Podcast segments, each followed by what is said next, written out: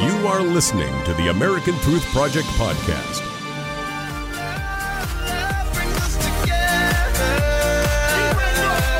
Welcome back to America Trends. I'm Dr. Gina. This week was the first time when Twitter smackdowns entered the presidential politics. It all started after President Obama endorsed Hillary Clinton. Trump took to Twitter and he tweeted, Obama just endorsed crooked Hillary. He wants four more years of Obama, but nobody else does. Well, Clinton wasn't going to sit down for that. Her pantsuit was all ready to go, and she fired back with a three word response. She tweeted, delete your account. She's trying to be cool working. Don't use the word delete if you're Hillary Clinton. Anyway, that tweet went viral too. The hashtag delete your account was trending until Trump responded with an epic response. How long did it take your staff of 823 people to think that up? And where are your 33,000 emails that you deleted? Mm. Boom. Then exactly. Elizabeth Warren got involved today in the Twitter battle. Trump tweeted at her, Pocahontas is at it again. Goofy Elizabeth Warren, one of the least productive U.S. senators. has a nasty mouth. I hope she's the VP choice. And Elizabeth Warren responded with, No, seriously, delete your account. that is our poll question, by the way. And that brings us to our poll question. Do you think it is appropriate for presidential candidates to spar on Twitter? Yes or no? Vote in that poll right now, u2america.com, or use the U2 America app that is available now for your Apple and Android devices and download it if you haven't already. Back with me, Barry Nussbaum. Barry, are you glad we're covering this rather than Muhammad Ali's funeral? I, I, I, I, feel this is uh, at least something that hasn't been talked about 24 uh, 7 for the last two weeks. So yeah. yeah. I'm better with this. Yeah, I'm better with this too. I, I cannot believe the coverage of the Muhammad Ali. I, I, I, I, am missing something.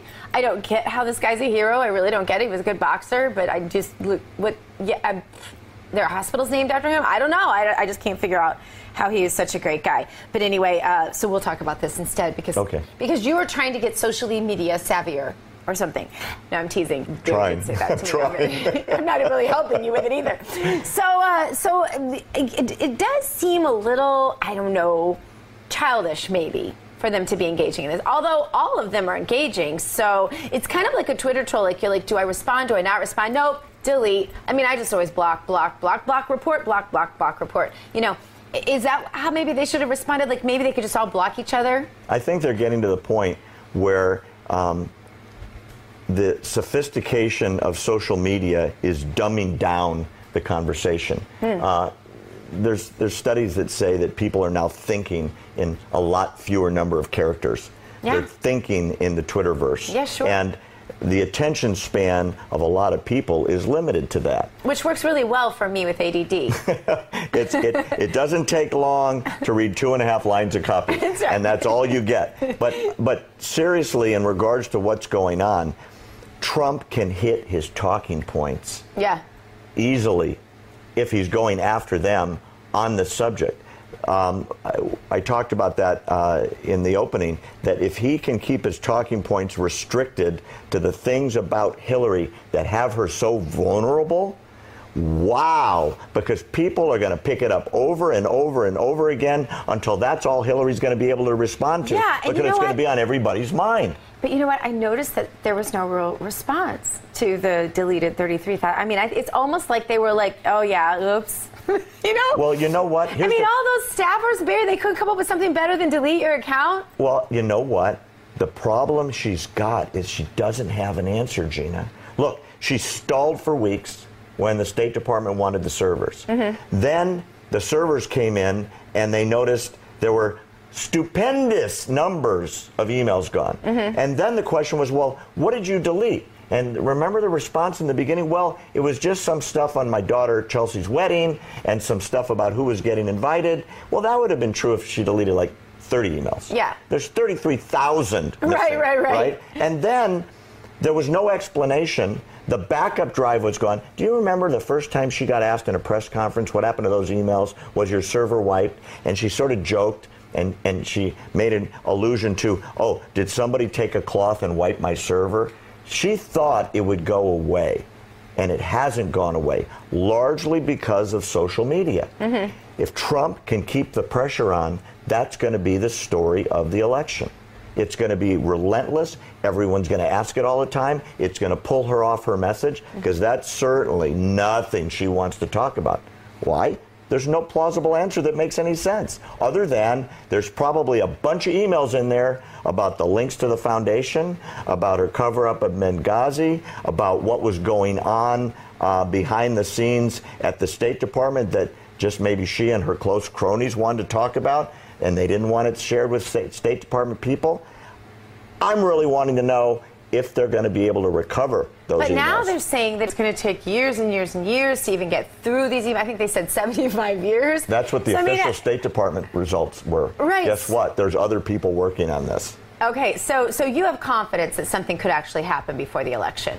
Or there'll be enough of a story to create enough doubt. Remember who we're fighting over now. We're fighting over the uncommitted, uh, I haven't made up my mind voters in the middle. Look, Right. the Democrats, 71% of Democrats in a study this week said they'd vote for Hillary if she was under indictment, right? So They're voting for her no matter what. No matter what. Right?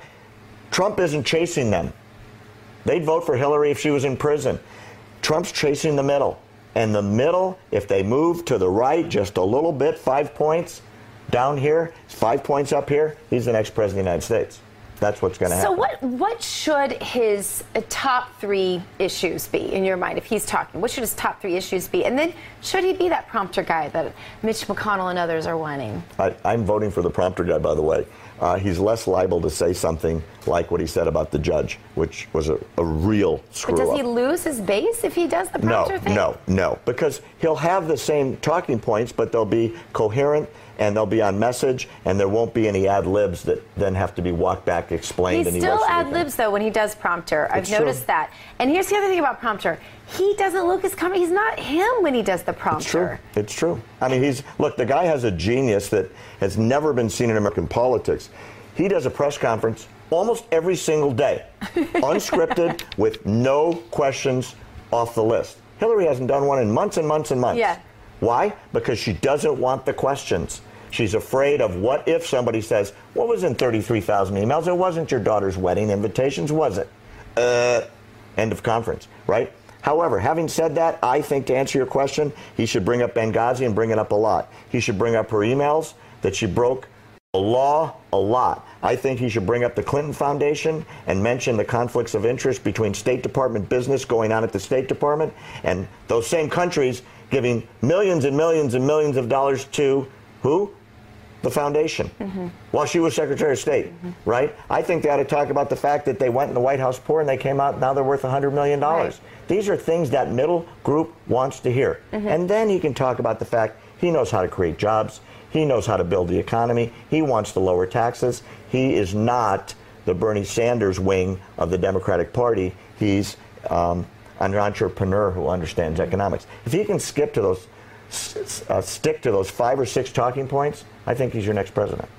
What, how significant do you think the whole Clinton University scandal is that's uh, just kind of brewing out there right now?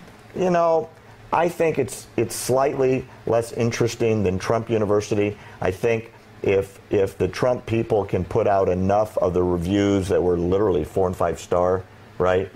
Um, uh, I think the Trump University thing goes away. I don't think it's an issue. I really don't.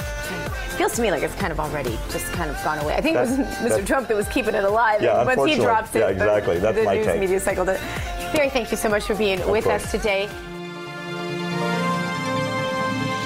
Thanks for listening to the American Truth Project, a 501c3 nonprofit. Please subscribe to our podcast and follow us on our social media channels to stay plugged in to the truth. Go to americantruthproject.org and subscribe to our newsletter to stay informed on the latest news.